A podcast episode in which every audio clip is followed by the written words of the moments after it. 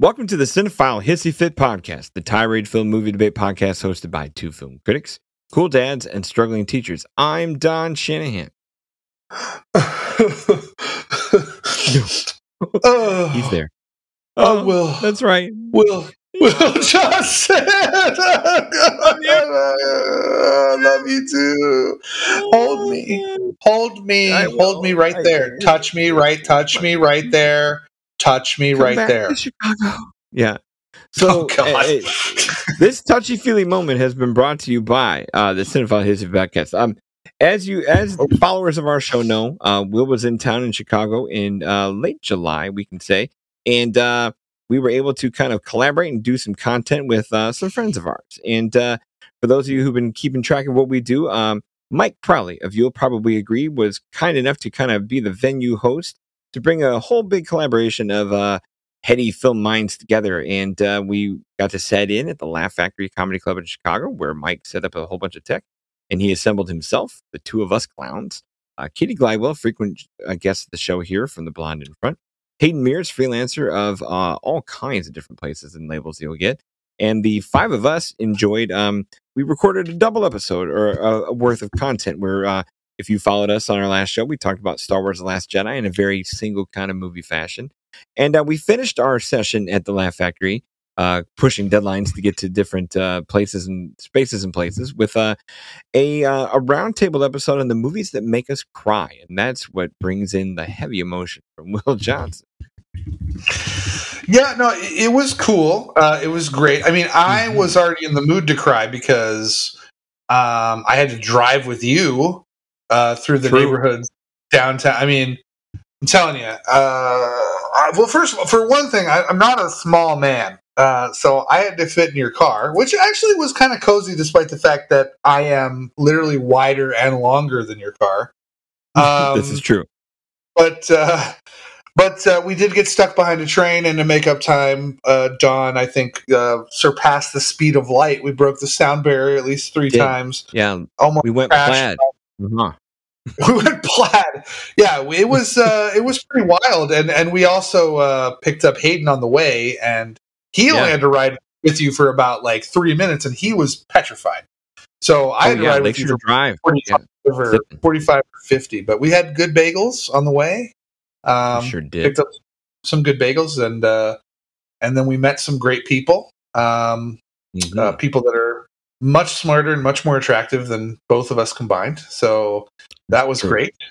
And so it was a fun time, and we talked about movies that make us cry, and as you will not see this because this is audio, but you can see this. But we actually did have a crier, and it wasn't me or Don on this episode. No, so I thought it was going to be me for sure. But for those of you folks who've seen the video version of this with Mike on You'll Probably Agree, check out his YouTube channel. You'll know the answer to this. But Mike was kind enough to, like he did with Last Jedi, to kind of offer the audio for all of us to kind of share as a collaboration piece. So we get to kind of make podcast material out of this. But at the same time, if you do want to see a video of all of us, check out You'll Probably Agree on YouTube.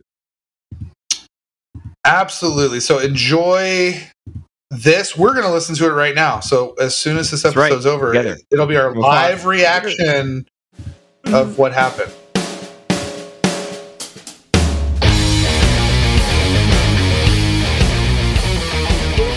Let's talk about movies now. Let's talk about movies that make us cry, because movies are things that are loaded with emotions that is literally the artistic manipulation of emotion, which is filmmaking.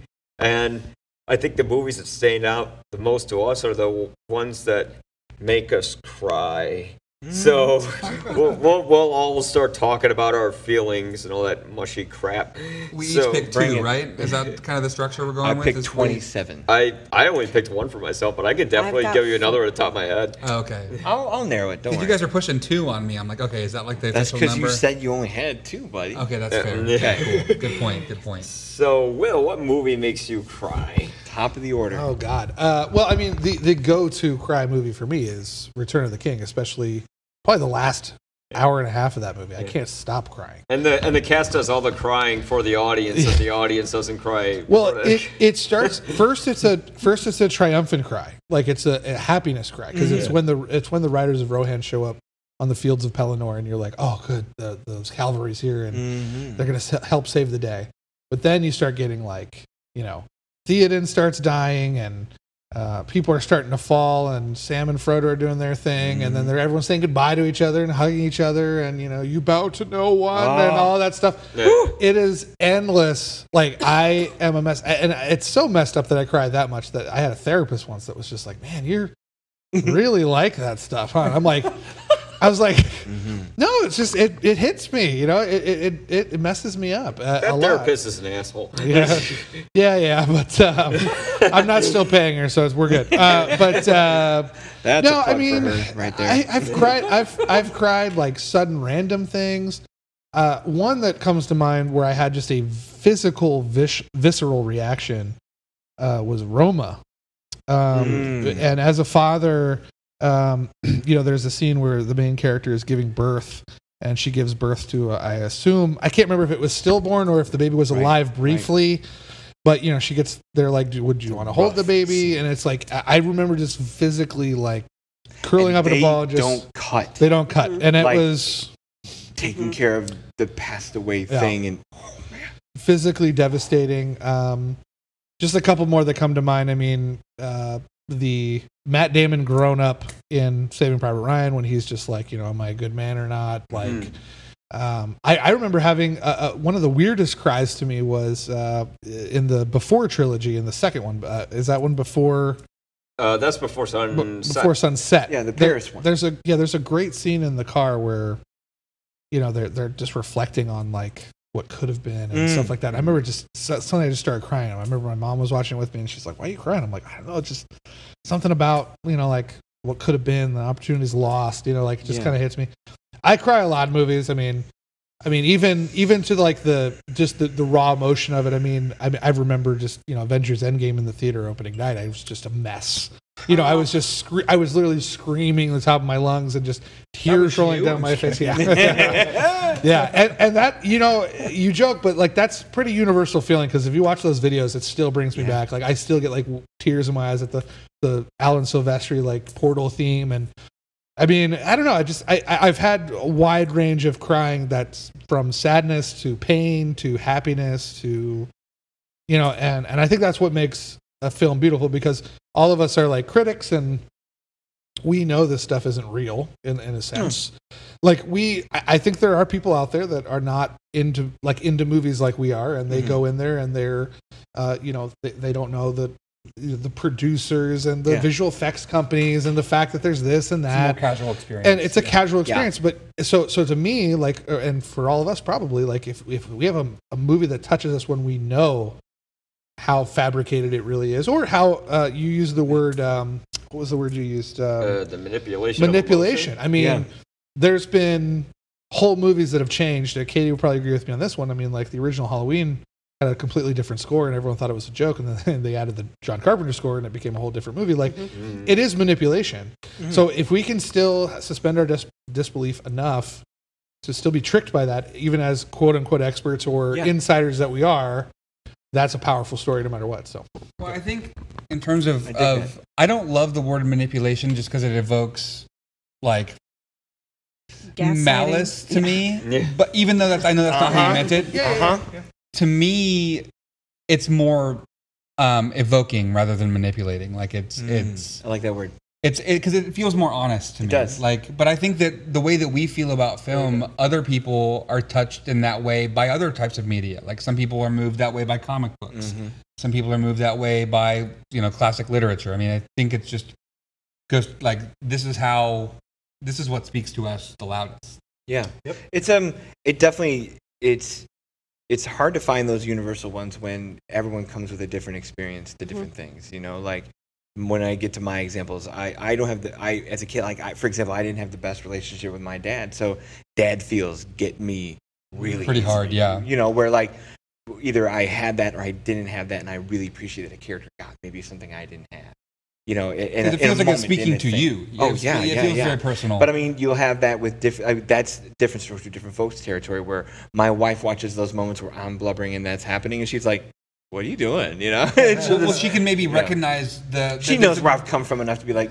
But she's like, I'm done. I'm going to go to bed now. And when you're done crying, there's also degrees, because she can recognize that it's a well-made scene, but it won't hit her the same way that it hits you. True. Right. True. It's there's the emotional aspect, and there's maybe the technical aspect of it, which are two different things. Yeah. And can I add one more that was recent for me? So even though I have kids, I just most of the Pixar stuff missed me. I don't know why. It wasn't something I caught. So before Lightyear, we don't have blind spots. Yeah, I had seen the original Toy Story when I was 13 in a theater, and then that was the only one I saw. So before Lightyear, I said I'm going to do the whole Toy Story universe. So now, being 40 years old now, and a collector of toys, but also always chasing that feeling of going to the Target and play, getting the stuff off, just always having that that relationship with toys that I love so much. Dopamine. Yeah, absolutely. It was. I gotta say, Toy Story 3. I almost wanted to jump off the balcony at my house. I was like, this is the most depressed. The house. See you later, partner. I remember just thinking about it makes me want to cry, because it's like that is not only just a great story beat, but it also kind of represents an audience that grew up. Maybe with Toy Story, and it's just, and now they're giving the toys to their kids, Yeah, and my, my daughter's, and then they 13. Make a fourth movie to piss it away. Oh God, here we go. We should talk about Toy Story, because I agree with Don on Toy Story 4. I do too. I agree with Don also. I didn't need to see Woody's death tape. I don't like Toy Story 4 either. But I was about to say Toy Story 4. Are you guys kidding me? No, I love that movie. It's not bad. It's just. It's unnecessary. It's unnecessarily cruel. Yeah. There's a character called Melifant Brooks in that movie. Mel Brooks and Carl Reiner are in that. Worth 4 stars. No, yes, it is. So, by itself, yes, it is. So therefore, 5 seconds of funny humor, and then I will die on this hill, guys. Good. I will absolutely. Don't worry. We'll bury you. And here's what we want. I'll do a shot for you. But let's see. What did he get rejected after all the work he put in for what he did to Andy? If you see it as an epilogue, it's an epilogue. Let's rip his voice box out. It's Toy Story 2.5. It should have been between the second one and the third one, because you undo the most perfect emotional ending in the world for Woody's Peace Corps, tail chasing chapter. Agree. Just to get a Keanu joke and a Mel Brooks joke. You don't like around, you don't like Duke Kaboom? I do, but what purpose does it serve that movie other than a rescue? I'm not saying it's a bad movie. It's just. Oh, I'm saying it's a bad movie. Yeah, that's what I'm saying. It's a bad movie. 2 stars. Okay. I got my hate mail for it. It's enjoyable. I just don't. This microphone is what the. You have to also look at where it lands and where it goes. Yeah. Well, let's get Hayden your thoughts on movies that make you cry. So, Inside Out, which Katie has with her right now. I have my visual. Yeah, she was more prepared than all of us put together, except for maybe Mike, who put all this. Yeah. My goodness, yes. But, Mike. Shout out to Mike for putting this together. But for owning stuff. For owning things that we need in this situation. Inside Out and The Bucket List. Tell me about The Bucket List. Because I think we get the vibe in Inside Out. I gotta hear The Bucket List. The Bucket List, it's a movie from 2008. I think it's like a 15-year-old movie now. Yeah, we're there. And it's got. I'm just kind of recapping it for people who may not know, because it's like you said, it hasn't been talked about in a really long time. This is its moment. It's got its moment in the light before we take it away again. So, but it's. It sounds like cockroaches and flashlight right now before it goes dark. Yeah. It's the limelight away, but it's Morgan Freeman and Jack Nicholson playing two old guys who connect, and it's just, I don't know, something about the movie was very vulnerable and genuine to me, and I was like, what's the spot that gets you? All of it, just two old guys connecting, doing. But not one scene in particular where bang, that's the one that. I've only seen the movie. Weirdly enough, I've only seen the movie once, and that was all it took. Yeah, I cried. I was like 16 years old. And I cried like a baby in that theater. So. Katie, I want to hear about Inside Out. Segue. Me? Yeah. Oh, Inside Out. I saw this in the theater weekend it came out. It started with Lava, which that just started the tears right there. Yeah. And then Inside Out, I... 2 hours of tears right there. Yeah, I know. I mean, I have... My sister's oldest was like barely two. I had 12 friends who were all pregnant within 6 months of each other having babies. Mm. And... seeing those babies, being around those babies, all that, and watching, you know, Riley go through those emotions and anything. And honestly, I kind of think maybe I'm a little bit of the Bing Bong because I'm that, you're the cool that person. I'm the cool aunt, and at some point, they're not gonna want to be around me anymore. And yeah, so but you won't be forgotten. I won't. You're not gonna disappear. Yeah. I'm not gonna disappear, but I'm not gonna see. I don't see a lot of these little kids as much as I do when they were babies, and I don't know why.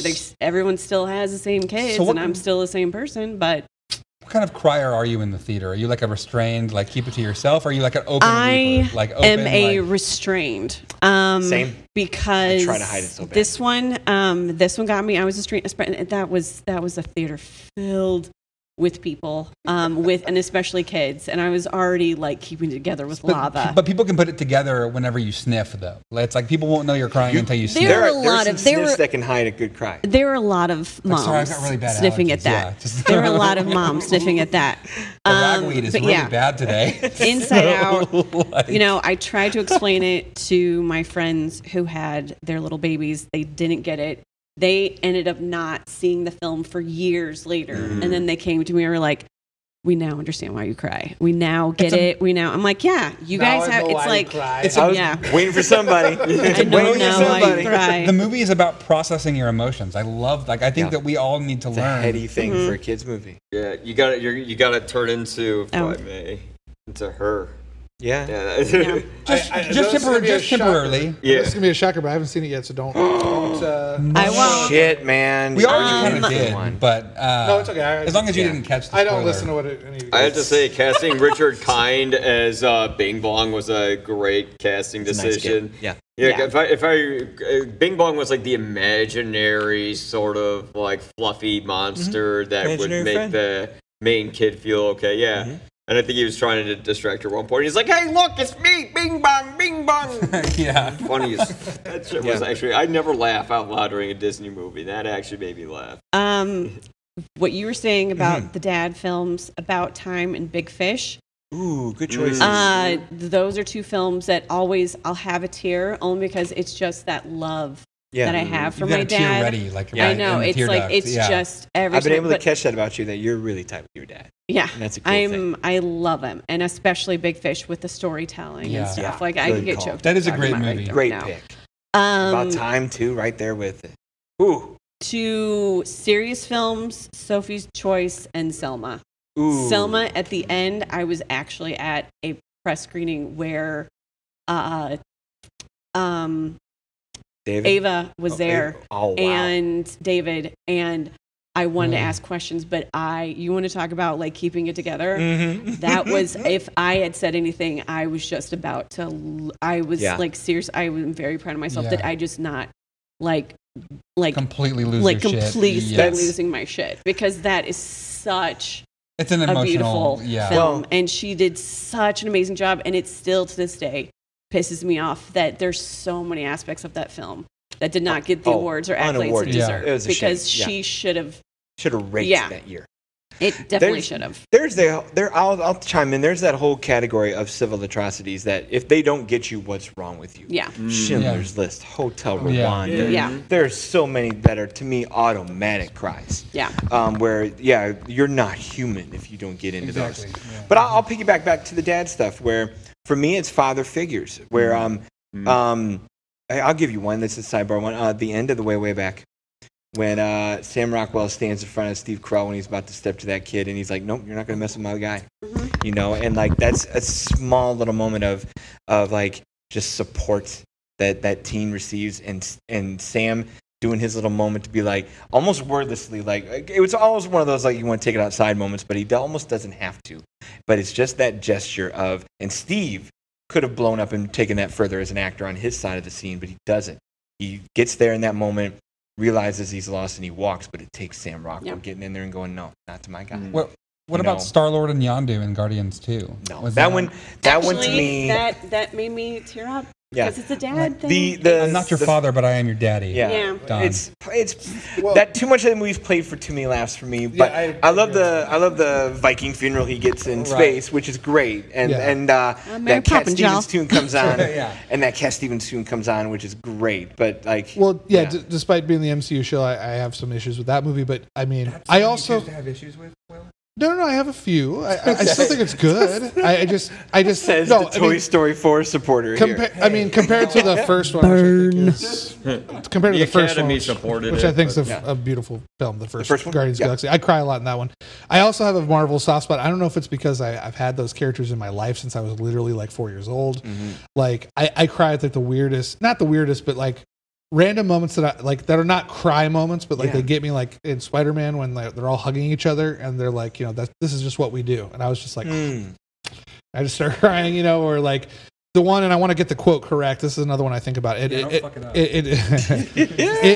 don't know why it makes me cry every time. And even if I've seen it 100 times, but it's in Black Panther. It's at the end when Killmonger's dying, watching the sunset. And he says, So you can lock me up? Nah, just bury me in the ocean with my ancestors who jumped from ships because they knew death was better than bondage. And that moment, it doesn't matter if I've seen the film 100 times. Doesn't mean I'm watching it with my kids, my dad, random strangers. Yeah. Like I will break down at that moment, and that's the villain of the movie. And but that's just because the whole movie's building up to that. Killmonger's the best MCU villain, I think, by far. Yeah, he had a very strong, clear motivation that anyone can really kind of relate to. Yeah. He was a better villain than Thanos, Loki. Oh yeah, like, he was so good. Yeah. Now horror can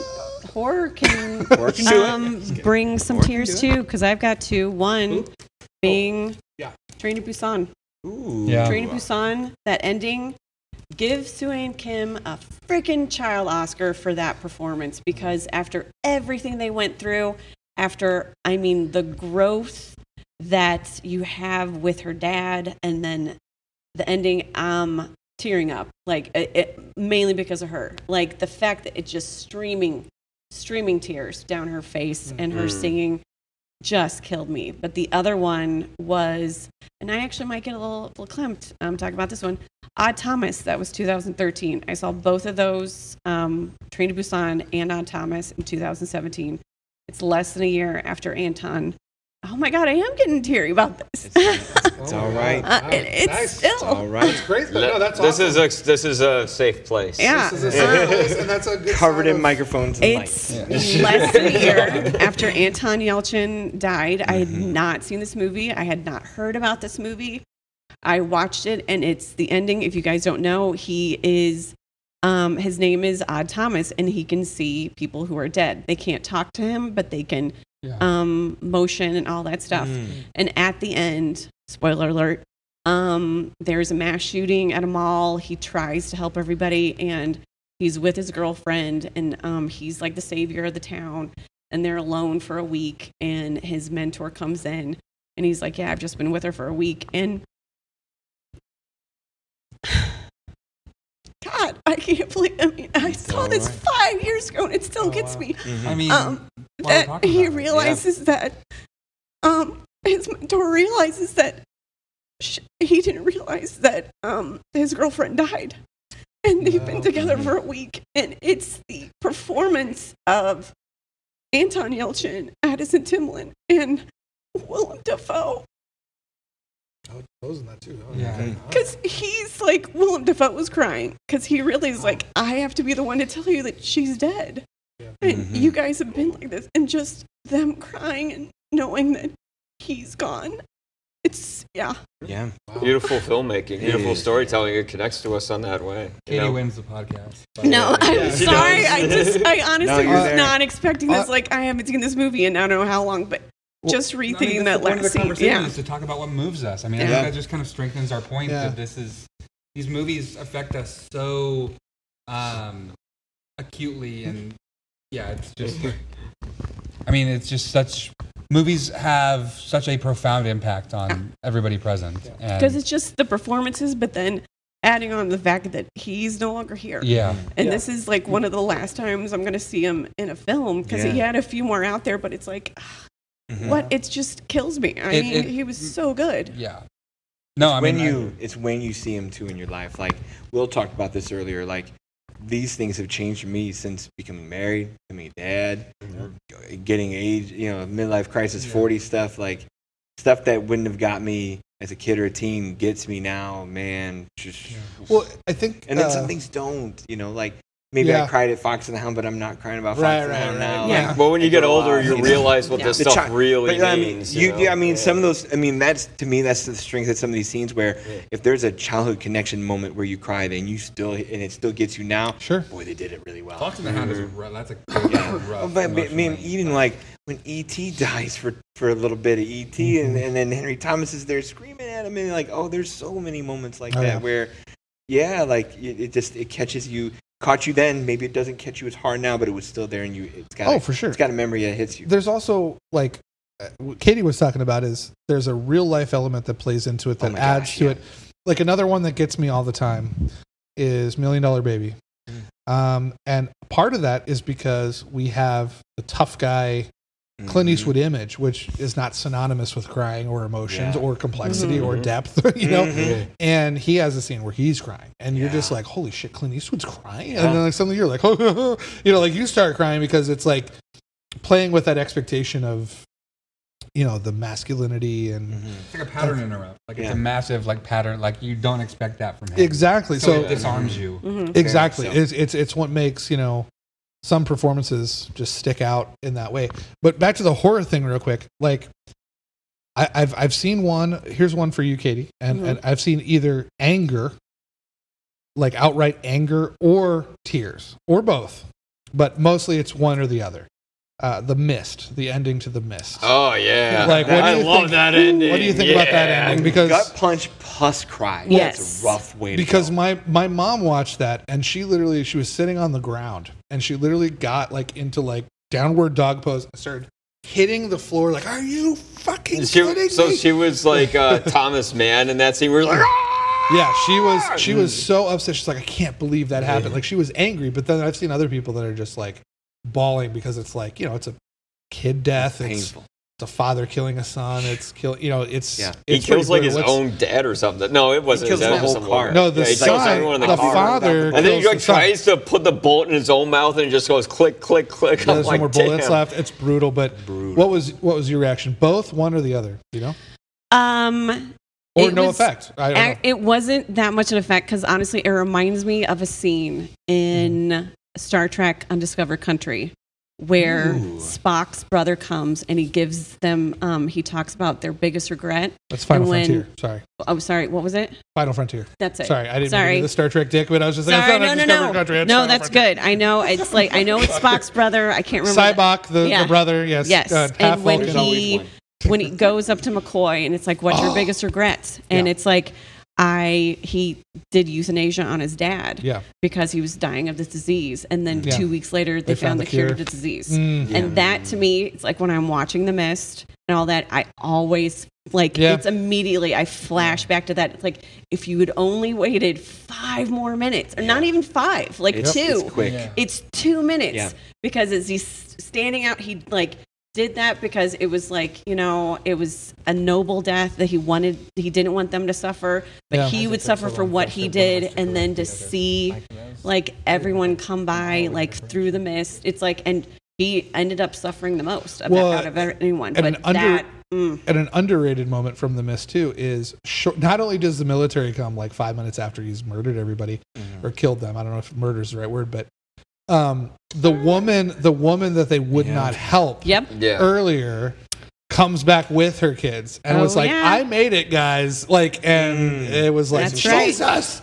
Like, Frank Darabont, staple actress who's in The Walking Dead. Yeah, that's true. That's true. Another one that gets me is Saving Private Ryan. It's a lot of them, but you can do a whole show on military movies. Period. When Wade dies, that's an emotional scene where he's crying out for his mother. Give him Hell 54. Yeah. Oh, what's the actor's name? He was in Dazed and Confused, and he was Adam Goldberg.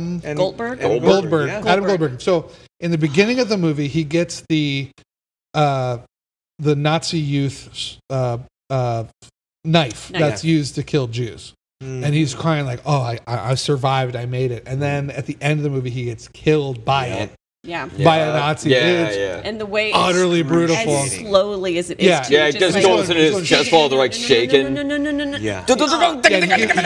And the Nazis going shh, shh, like this. It's like, Jesus. Oh, like it's brutal. Like that's another one I think of where like I forget about it. And I'm crying in that movie 2 hours before that when the mom gets 5 telegrams on her doorstep with the John Ford. Yeah, and she's got John Ford silhouette. And she collapses to her. Yeah. To her fanny on that reckoning of that, and you're like, you see that moment, you're like, she knows she's getting 1 telegram, she has no clue she's getting 4, and she's already done at that. Another one that when I was a kid, I laughed a little bit more at, but now I look at it now and it freaks me out. Is with future Firefly star Nathan Fillion when he is Private Ryan, he gets called up by Ted Danson. And they said, hey, buddy, all your brothers are dead or whatever. And he's like, I only have the 1 brother, but is he okay? And, like, everyone's freaking out. And Tom Hanks is like, oh, shit, it's the wrong one. Mm-hmm. But, like, then you see Nathan Fillion just going off, and he's like, I got to get home. I got to get home. Is my brother okay? Like, you don't know, because back then it wasn't, like, internet and all that stuff. You had no idea. Mm-hmm. Like, I found that pretty... I was really surprised. I was kind of like, oh, my God. Like, I'll channel that to the end of 1917. When our guy finally gets where he's going and he tells Richard Madden, your brother's dead and here's his dog tags. And Richard, first take, nails that scene of like, I just heard my brother's dead, but I'm an officer. I gotta take it, but it hurts. What a film. My number one movie of that year. Mine too. What a film. Still. Because even his buddy's death halfway in the movie in that scene, not as wrenching as the Goldberg scene, but still pretty brutal. But you see the blood leave his body and turn blue. He's always so fucked up. Brutal. Yeah, that was. Yeah. I don't even understand how they do that movie magic. Like that was. I mean, because it's a nonstop cut. And it's really good. It could have been partially digital. I think they just like put the color away from his face. Well, that's what we were. That's what I was talking about before. Is we can probably break that down and see how it's. The average moviegoer is not going to know how that worked. They're going to be like, whoa, 1 take. But that's the magic of the movies. Is like died on film. We're watching. I mean. You said evoked, you said manipulate, I'll say manufacture, but we are watching moments built to make the effect that they make, and we buy it. Like the ones that we're sitting here going, oh yeah, I bought it and it got me, and then ones that maybe don't. Like we had a show on here, we are in Chicago on Backdraft, and Kurt Russell's death in the end of Backdraft, who's your brother, Brian? And I'm Big Brother, so it destroys me. Yeah, and you're watching it going, manipulate, manipulate, manipulate, and I'm going, what the fuck are you talking about? It's Kurt Russell, who's his brother, Brian? You know, and that gets me because the music, you know, Alan Zimmer's got the piano going in the background, and Kurt shaking hands and shit. It's listen brutal. To our episode on Backdraft because I had problems from the get because, long story short, when the movie is starting with, what is it? Young Stephen Baldwin watching? No, it's young. Is it? Young Kurt Russell plays his dad. His dad dying. Right. So dad Billy Baldwin. Yeah, Billy. Oh, Billy Baldwin. Yeah. It's not William Baldwin. The correction. William Billy Baldwin. Oh, same thing. Yeah. Well, I'm William and I'm not Billy, so I get it. But no, we are now. But see, I like the first 5 minutes because you were seeing the firefighters through like a child's eyes, and it's very like manipulative with the music and heroic. Yeah. But then they didn't stop doing that, and I was like, "What the hell is this?" If there's anybody who deserves hero worship for 2 hours, it's firefighters. Well, don't make me have to be the bad guy. I wasn't saying that. That movie gets me all day long. Yeah, we go, yeah. Oh, because he looks right at his fucking brother and drops his hand. Oh man, I know what you're like. I'm just kind of being really nitpicky here, but when you say manufacture, it just kind of takes away the organic, like authenticity of it to me. There's an editor's. I mean, there's craft. No, I agree. So, I'm just talking about the mouthfeel of the word. You know what I mean? Sure. Yeah, phonemically, it sounds a bit like, you know, you're saying, oh, you're trying to manipulate them. There's some malice that you said earlier too. But I mean, really, if you think about it, you are right. You're shooting the image. You're choosing the music. Yeah. You know, it's a moment that has been edited multiple times over months, right? Like it's like a thing that has been. When I recognize that, it's like, hey. You could have ham-fisted some of these moments, but you didn't because of how sharp you manufactured and edited and created the moment. Where I will tip my hat at good work and bad work in that regard. I mean, if you can manufacture something that feels organic, then more power to you. Yeah, right. Where it's to do that is matching score, matching editing, matching performance for the right take. Like there's enough to it. I'll make a comment on this. I've commented on this before. Like I think a movie that should have made me cry but didn't, is Steven Spielberg's Color Purple. Ooh. And the reason why is because I think it is, no offense to Quincy Jones as an artist, just for that particular score, but I think the score is probably one of the worst movie scores ever made, because it is intentionally, and I use the term manipulative or manufactured, because as it's intended to be used. Yeah, because it's because John Williams wasn't available. Well, yeah, but it's also because, and I don't know if this was Spielberg's choice, which seems a little odd for him, because he seems very to let his audiences be very intuitive, but it's almost like they didn't trust the audience to feel what's on screen, so they amplified the music.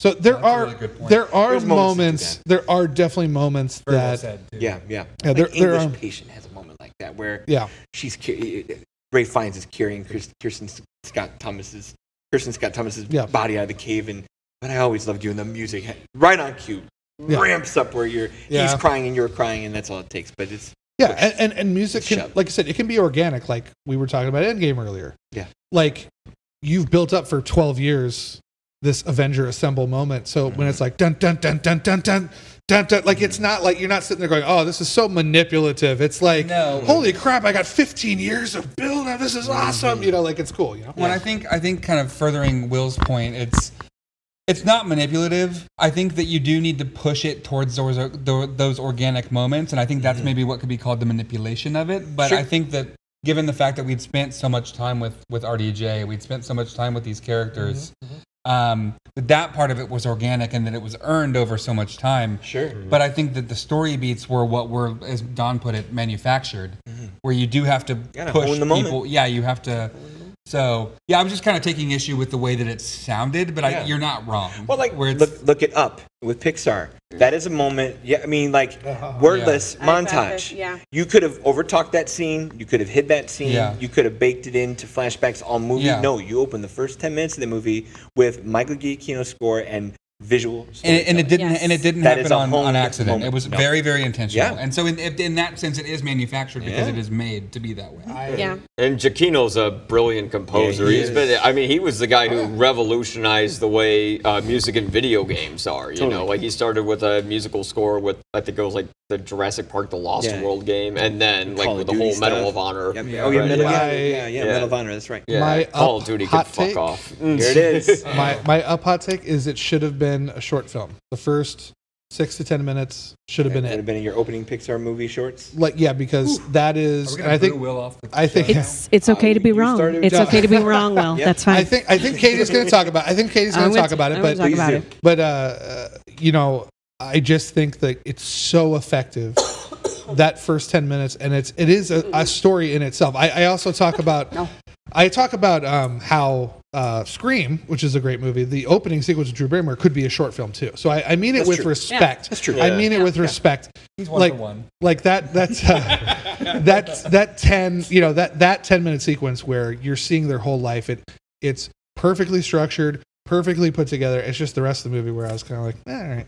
I didn't really like it. I mean, it's a chase of an adventure thing after that. And I think Katie wanted to elaborate on Up, right? Please. You want to talk about Up? Oh, yeah. No, I definitely want to talk about Up. Up, I will always... What's that... when you have that moment that it stays with you forever, what's that called in Inside Out? Core memory. Yes. The core memory. Core memory.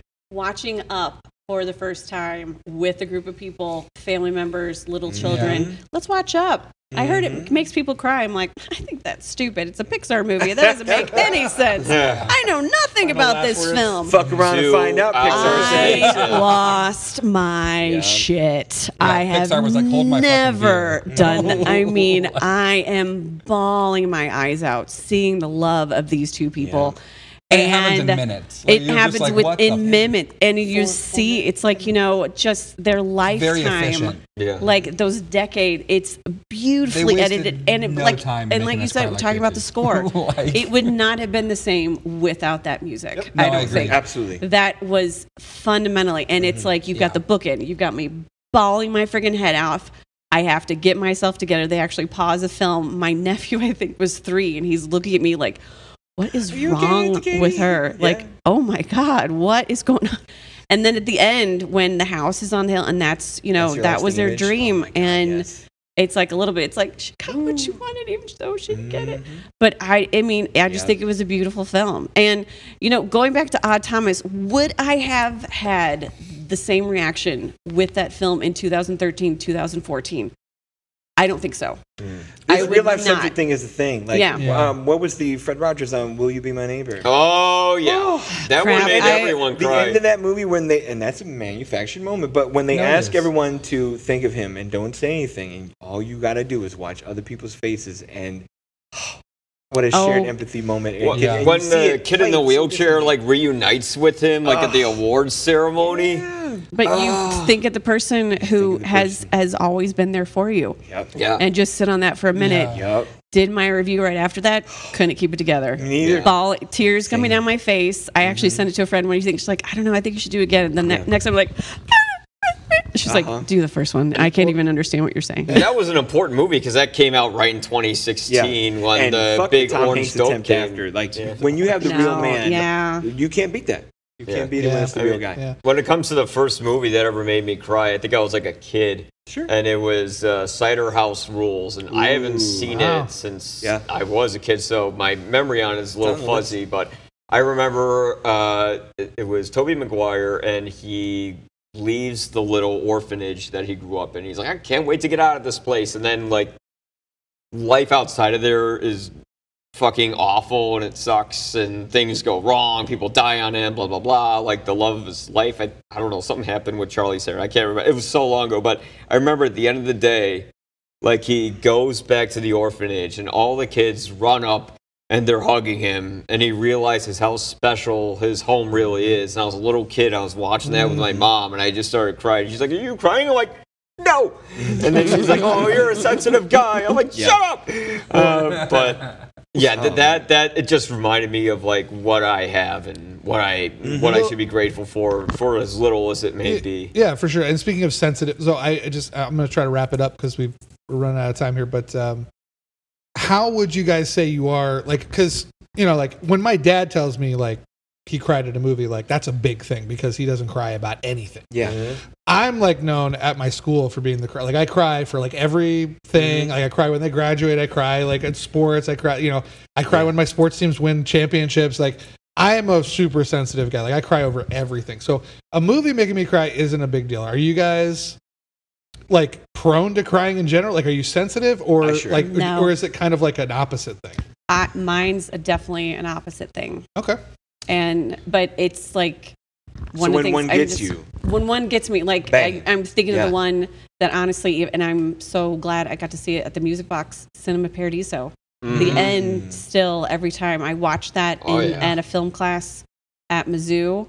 I watched it again. Like, and it's just, I am that, you know, that guy in the theater just like, oh my God, this is what, you know, building up like all of those movie memories and stuff. It's my favorite film of all time. I cry easy. It doesn't take much. It takes quite a bit for me to... My wife sees it now, but my kids don't yet. And I'm very curious for when the time comes where, Daddy, why are you crying? You know, nothing, you know. But I won't be the guy that says nothing. I'll be like, I've had that moment on a movie already, and it was Inside Out. They're like, Dad, why are you crying? I'm like, well, think about this for a second. And I do try to explain it and not pass it off, where that will be, I welcome being that gateway to a man showing emotion to my children.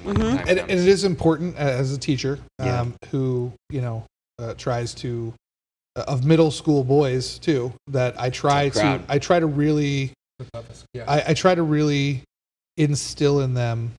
Not only is it okay to be respectful to women, but also, you know, great place to start. Crying is well, because you know, it's by that age they start forming some opinions and their hormones are running and stuff like that. True. But I also tell them all the time. I mean, they've seen me cry, and I'm not embarrassed about it. I will always tell them, I'm like, hey, look, who cares? Like, this is your honest emotions. Never feel like you have to hold this stuff back. So it is important. I think movies like this are important, especially. And I'll go back to the first one I was talking about, Lord of the Rings, like. When you have such a positive look at masculinity, when you have men that are just like loving each other, like, and it's not shown as like a gay joke or, you know, it's not suggestive. It's just, these are I don't know if they're heterosexual, but you know what I mean? They're men that are just sharing emotions with each other. That's such a positive thing you have to put out there to change that culture a little bit. Agreed. And I remember when it came out, everyone was making like Frodo, Sam, or gay jokes. Well, I think I was like, I didn't even think about that when it came out. It should be a qualifier for emotionality and sensitivity. I really do think there's this subconscious conflation of vulnerability and weakness. I think that people think that showing vulnerability is a sign of weakness, when in reality, laying yourself bare like that is a sign of enormous strength. Yeah. We feel stronger than we were before. Amazing strength. And I think that being able to share in that with somebody else, I mean, that's one of the reasons I believe that we're here. You're darn right. Is to share in that emotion and to be vulnerable with each other. Yeah. Not everybody deserves that, right? Like, you know, people have to earn their way into your life, but vulnerability is not weakness. No. I think that being vulnerable and willing to be vulnerable is one of the strongest things that you can do. It's strong. What's weak is trying to be tough and strong all the time. Then you just look like an insecure asshole. Or you bottle it, you know. And that's why that whole be a man concept is can be very toxic. The way that it's been, you know, like we need to kind of product of it. I'm happy we shake that off. We need to redefine what being a man means. Yeah, I mean. Instead of it being just exhausting, what's that, like a machismo? Yeah. How do you pronounce that word? Machismo. Thank you. Which tomato. Pro wrestling pronunciation, or yeah. Oh yeah! It's time to cry, brother. Razor Ramon in here. But it's basically you have this exhausting, like toxic masculinity, and I think that's what's being perpetuated. But it's almost frowned upon for guys to cry and to be vulnerable and real with each other, and I think that perpetuates a lot of harmful attitudes and behaviors. Yeah. I know now why you cry. I know now why you cry. One scene that like always makes me like break down in tears is a scene fucking everybody hates, and it's the ending to AI. Everyone's like, "Oh, that ending's ridiculous. I hate it." I saw that for the first time shortly after my mom died. Oh, and that ending was brutal. Oh. Like, because it was like, because it made me think too. It's like, do I want to go through? I know it'll be fleeting. Do I want to go through one more day hanging out with my mom, and then the rest is gone? Or like, do I just want to hold? You know what I mean? Like, it made me like think of a choice. And that's a movie that's also misunderstood because everyone thinks it's a happy Spielberg ending when it's really a dark ass Kubrick ending. Yeah, and so that didn't even happen. They was all in his head. The extreme. They're not aliens. They're robots. They put robots, that in his head. I know. I didn't know until I saw the behind the scenes. I'm like, yeah, thanks for making him look like Alien Steve. But actually, that was still holds up to this day. Yeah, it's it celebrated its 20-year anniversary, I think, this year. Still holds up. Very overlooked film, and yeah. It was beautiful because this was, I mean, it's kind of similar to Cider House. It's like, here's something that David lost that he realized he got back, and he went through hell to get that back. And when he finally does, it is just an emotional release. It's sort of like, although this is his final, like he's going to die after this. He's going to be with his mom, and he's going to sleep next to her, and then they're going to die together.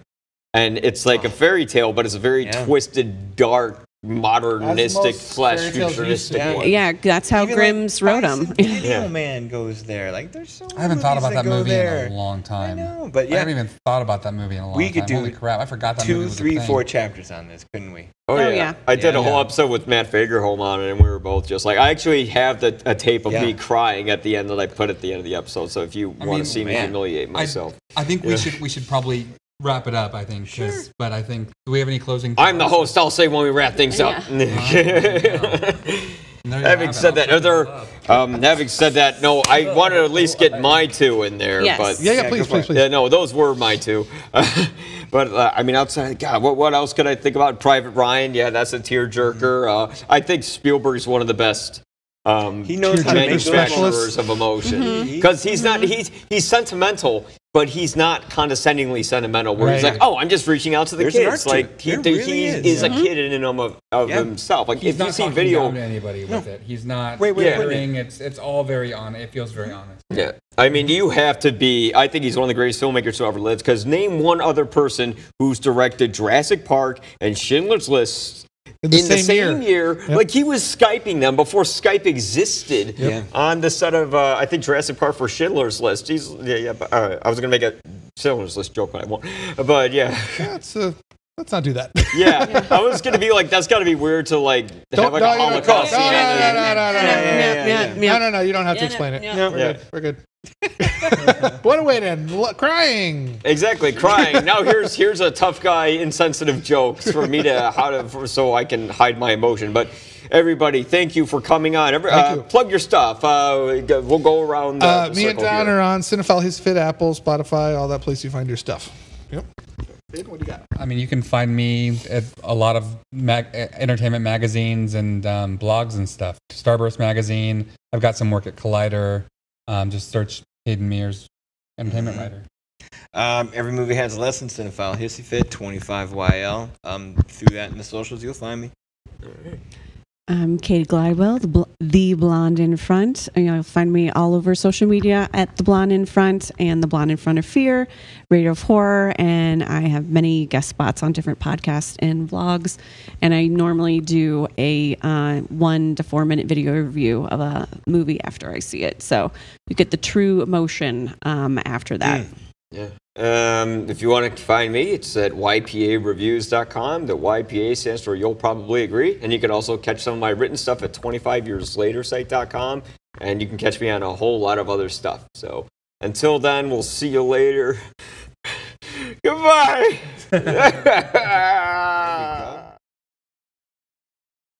Oh my God. Wasn't that beautiful? What? Oh, yeah. There was an episode. Right. Yeah. I had a moment watching all this again. I think I was asleep during the broadcast, too. But what a show. Check the What tape. A show. What a show. What a show. That, honestly, it was a good show because between Katie, Hayden, Mike, they're good people. They're very Cinephile Hissy Fit fans. But also outstanding creators and critics in their own right. So it's cool to get all of us together and put our heads together and put our hearts together for this one. Yeah, and Katie has been a longtime guest of the show, but it was nice to get big-time supporters of the show on there, like, for the first time, even though we did an episode last week, so really the second time. But you know what I'm talking about. But, we had Hayden on for the first time on the show. We haven't had him on the show before, have we? No, we haven't. Okay, so I don't pay attention, guys. I don't listen or do anything. I don't know who's on the show. I don't even know what Don's last name is. But but also I'm Shanahan.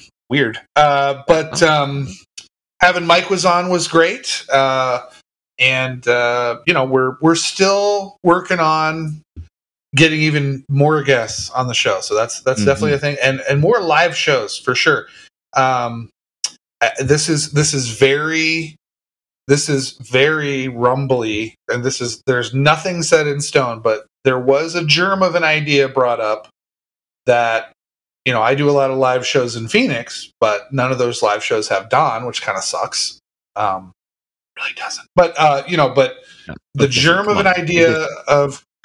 The germ of an idea of going to Chicago and maybe doing a live show there with the two of us was brought up, and that's something that will probably be in the way distant future, but something I can see happening. So, and the fact that we did these episodes with multiple people in a setting, it went off without a hitch. We had video, we had audio, we had all this great stuff, great collaboration. We got support.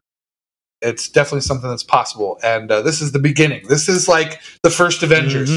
Like we're thinking, like 3 years down the line, we're going to have like all the portals opening and Alan Silvestri playing. You're going to have Ian Simmons coming out, and you're going to have Mark, whatever his name is, and because I can't pronounce it right, and then you're going to have Ben Callender come up on the other side of the field. Yeah, Ben will come up and be like, "On your left," and we'll start crying again. And then God, who else are we going to have on there? I mean, we'll have Lauren Knight back and Katie again, and like. You know what? Anyone you want. We'll have the boys from the Ringer podcast on. I don't even know who they are.